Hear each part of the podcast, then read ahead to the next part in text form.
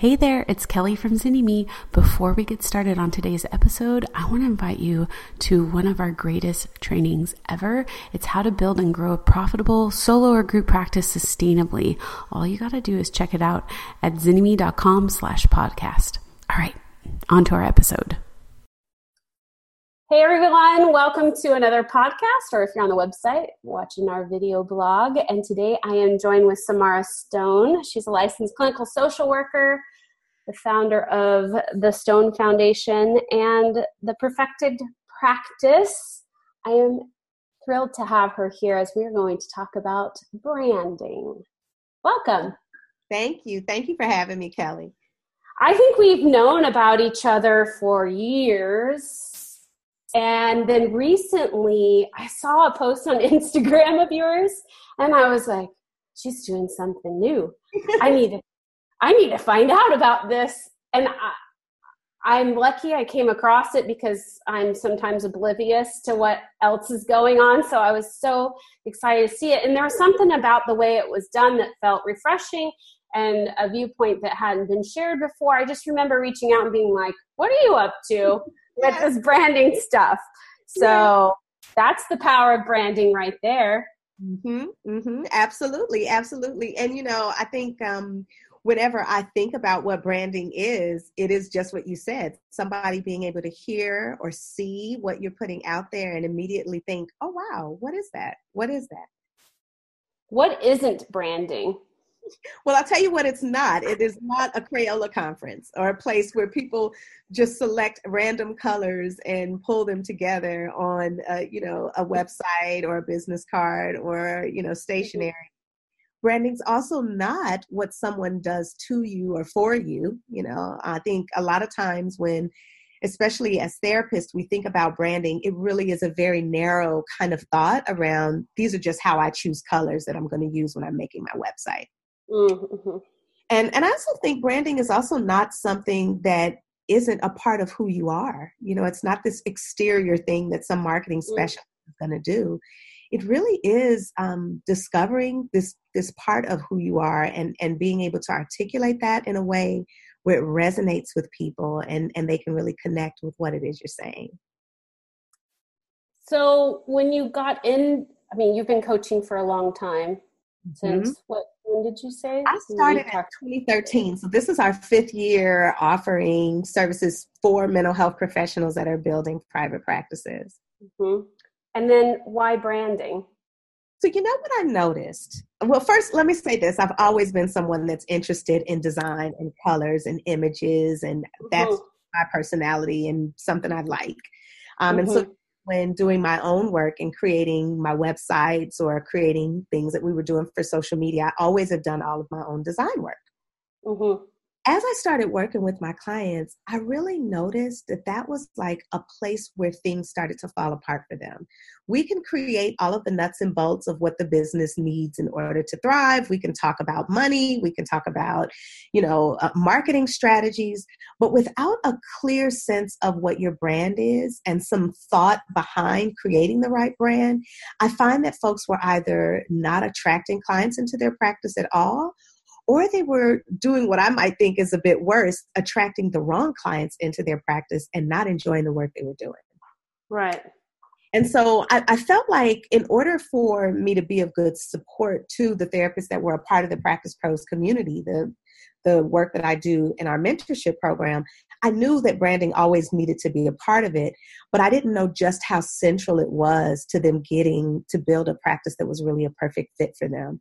And as mm-hmm. I saw that, I started to turn up the volume on doing that work with them and now doing it for other, you know, other professionals too who may not be in our full mentorship program, but this piece is missing as they're looking to build practices that really work for them. How do you think it get why do you think it gets overlooked? I mean, I have my theories, but I'm curious yes. what your so I think there's a couple of reasons. Um, one is that it is kind of hard. it's kind of like self surgery, trying to look into your own soul and extract, like in words and colors and images, the essence of what you're all about and why you do what you do. That's mm-hmm. not. Um, that I can attest to that. I hate it. it is not fun. It is not. not when done by oneself, right? It, it, and yes. A part of what happens too is that people don't really think that it's necessary until they run up into the decision fatigue that's associated with building a business.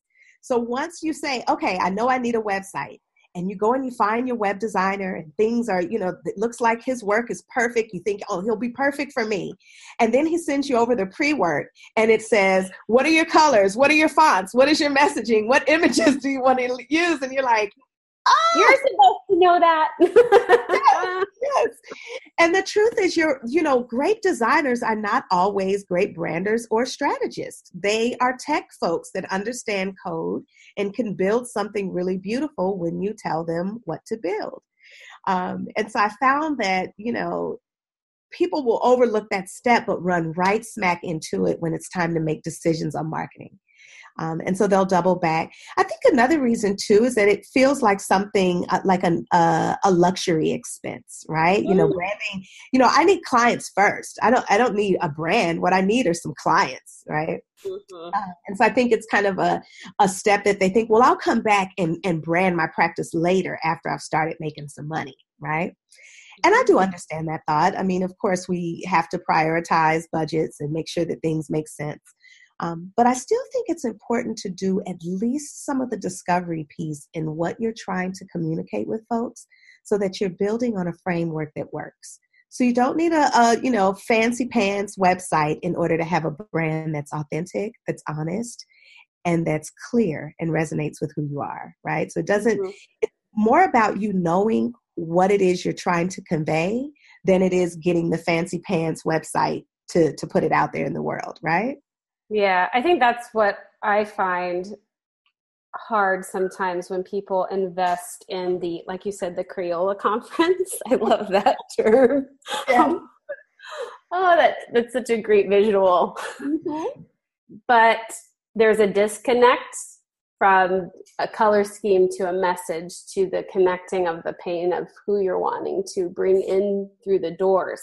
And so you know, like you're saying, it's not about spending all the money on this great logo because the logo is just kind of the red herring to really doing the work of who you are. That's right. That is mm. right. And so for me, I think it's about becoming brand confident. It's about being clear about who you want to serve, why you want to do this work, what makes you unique and different. You know, we always talk to folks about having a niche because it's terribly important that you have that. And I think all of us have a unique niche, and it's not just the demographics and the challenges we support people with. Sometimes that niche is the style that you have and the way that you do what you do, how you make people feel, the energy you bring into the room. You want to be aware of that so that you can be intentional in using that as you're building the, the, the audience and the clients that you're going to be working with right? Do you ever see this that um, when you work with clients to have an awareness of how they show up there's a bit of disconnect because out of the idea of humility maybe? Or it's too vulnerable to think about ourselves in some positive light. We're really good at being hard on ourselves yeah. and saying, like, oh, well, I could be doing this better and this better. And that prevents us from really accessing the strengths of how are you different than the person down the street? It doesn't mean we need to put someone else down to feel better, but it's about understanding your uniqueness, like mm-hmm. as a human being, yeah. and how that shows up in the room. I love what you're saying. Uh, to me, I think of this as contrast it's not comparison. It's not ah, competition. Ah, it's I like that. Right? Yeah, I like that. Mm-hmm. And and I feel like it is hard for folks to own that, just the same way that it's hard to own being an expert. Period in anything, right? Mm-hmm. But our clients need to feel our competence and our expertise for them to trust that we they can help us. I mean, that we can help them to navigate these challenges they're facing, right? And so some of it is about being confident enough to own your expertise and to be honest enough about you know times when you have done good work and and how you want to build a business that allows you to do more of it. Um, i think some of it too the way that we approach branding as mental health professionals might be a little different than what a marketing firm does or what a big you know PNC Bank does with their branding, um, because so much of this is about connection and authenticity. For me, it you know we don't choose this field um, for reasons that are not altruistic, and mm-hmm. so for us to do our best work, we have to connect with that side of ourselves. And so, more than you're an expert because you're awesome and you're great, it's about you're an expert because you've got a unique purpose and a unique way of doing things, and mm. your clients are waiting for you. They need to know that you can support them and help them. And until we frame this um, this gift that you have and this service that you can provide in a way that they understand, they won't even know that you're there they won't know you're there. And so it's about visibility for people that are hurting and making sure that we can be an available resource for folks that are a good fit for us to support. Hey, it's Kelly. Are you enjoying today's episode? There is so much more to starting your private practice. That's why we created Business School for Therapists. It's our lifetime access business building program created especially for you and all the future stages of practice that you are going to go through. If you're ready to join a community that supports you, that to have access to a massive library of private practice trainings covering everything from creating your vision to setting your fee to getting you legally covered and more, this is for you. Simply go to bit.ly slash therapist business school to get started. I think that's one of the blocks for people on branding. Uh, why we choose the Crayola conference over the authenticity pieces that well, it all comes back to vulnerability, Brene Brown. But I, being seen is hard um, for various reasons, whether it's being seen in our physical state, but also emotional vulnerability. Um, uh, I think it's something that people, that's why branding gets overlooked sometimes because we don't. Yeah, it's easier to focus on the client, the website, the business card, and less so to focus on, well, who am I in all of this, right? But I have found that once we dial into the brand, I had one client recently where the, the problem had to do a lot with what I call the sweet spot. So she had created what felt like an appropriate professional image for herself. Like she she had all of the the right uh, credentials lined up perfectly, and everything was fitting nice and neat in a box. But she did not feel like a person, and the mm. the the, the business self that she'd created was so different than who she was as an individual. It was hard for her to merge those two together enough that mm-hmm. clients could see her underneath all of those credentials, right? Um, mm-hmm. and on some level, once you pass the smell test with credentials, clients are more interested that um, you can really that you care enough about what's going on with them and are able to support them than they are um, you know exactly what school you went to and what your gpa was right so i don't even remember my gpa right, right. That, that's the credentials and when we lead with that it is a smokescreen that puts an additional you know unnecessary barrier between us and the people that we're here to support, right? And so I think for her, helping her own these other professional and personal sides, it, it created a real magic in her brand. And as we started doing that work, she found herself attracting clients that were a much better fit. It didn't mm-hmm. feel like a clinical, dry experience. It really felt like she was on purpose and, and mm. able to do some work that was in alignment with what her values were and what's important to her, right? I think you need a shirt that says on purpose. I love that. Like that I, says, that. I, I stay on purpose. And then everyone can buy it. And when they get dressed in the morning, they need to remember. Because I think I I like that. I like that. I like that languaging around. Um, because that's what it is. That is why we go into the work we do. Mm-hmm. Do you mm-hmm. mind if I divert a little bit and talk about I mean, you own a group practice, and this is the other aspect too of who am so the branding, my vulnerability, my story, but I have a group. yeah. So how do you work with that in terms of what are what are your thoughts about that piece? I love that. So that is where we brand around values, right? So expertise, that's great. And in our practice, we really do encourage people to develop their own individual ideal clients. Um, so we, we take them through an ideal client discovery, which is very similar to the work that I do in branding. It's interesting. I think this is kind of now that I'm sharing you with this with you, I see this as like the precursor of my branding work because we've been having people do ideal client discovery work when they enter the practice way back from 2008, 2009. Mm-hmm because it was the best way for us to match them with the clients that were a good fit as the referrals were coming in.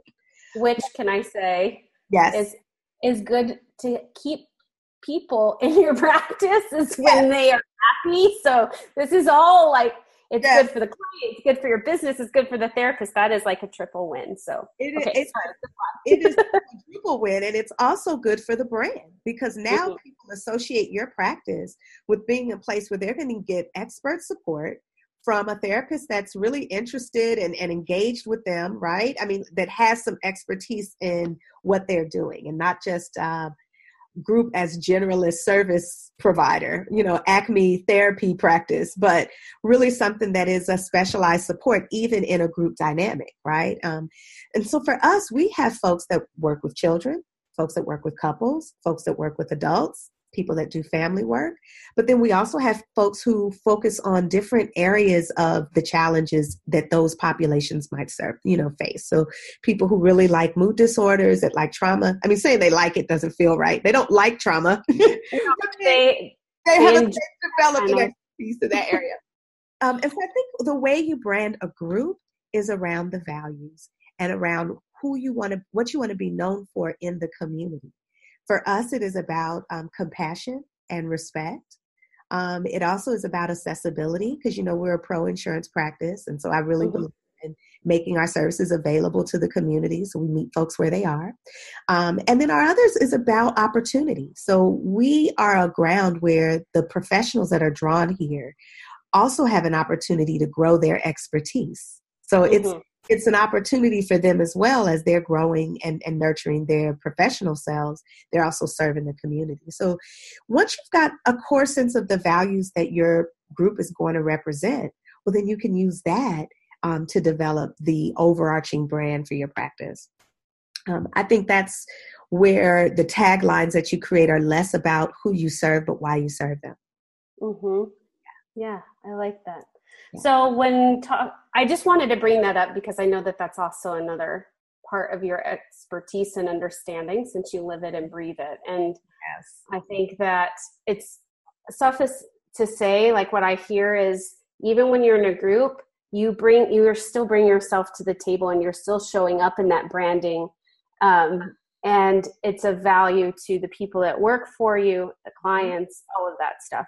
So when people are thinking, eh, branding, I look at logos and I freak out, and the website and the message, and ah, can't someone just do this for me? parts How do you get parts? parts. But a recipe for um, wanting your branding consultant or your marketing professional to want to divorce you is coming to the table with no knowledge of who you are and what you're wanting them to help you bring to life, right? Um, right I even think it's possible to DIY some aspects of your brand if you're clear enough about what you're wanting to communicate.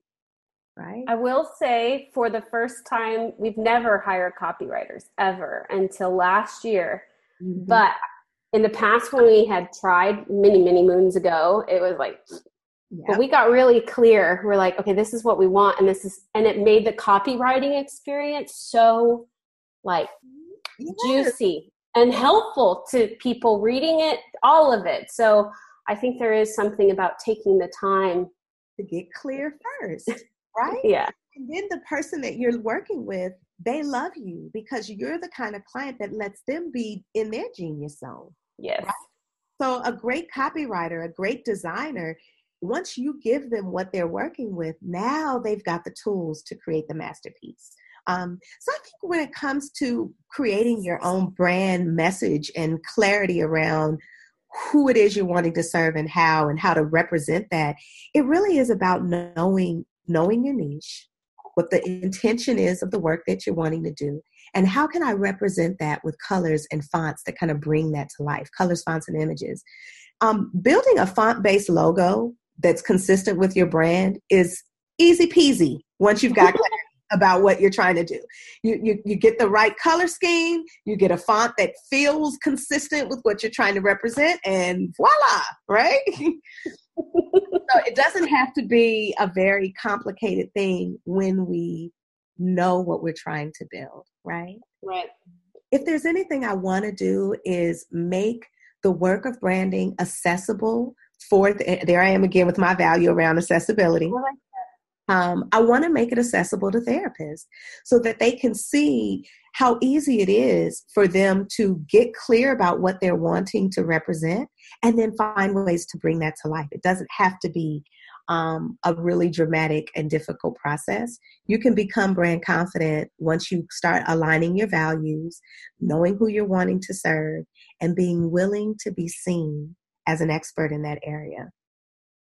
You're very busy. Before we got on this call, well, you and I were chatting before I hit record, mm-hmm. and you've got a lot going on. I mean, you've got the foundation and all the consulting you do, but you were saying too, like you have some other things like a course on becoming brand confident. Yes. Can you talk a little bit about that? Sure, sure. So becoming brand confident, I feel like it's the first step in getting acquainted with this brand of yours, right? Getting to know what it is and and how to communicate it clearly.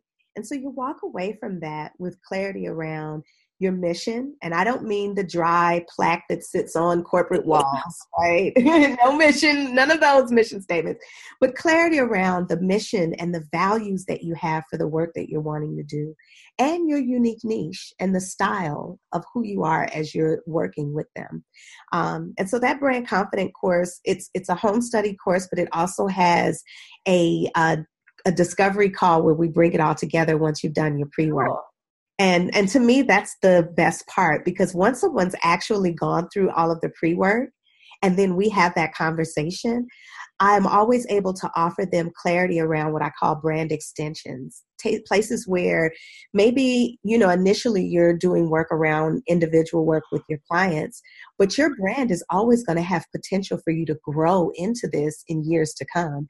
And so we've talked to folks about creating their own therapeutic modalities. We have one woman who wants to serve, um, you know, uh, children in foster care that are have emotional dysregulation to the degree that most therapists are not wanting to engage and don't know how to connect.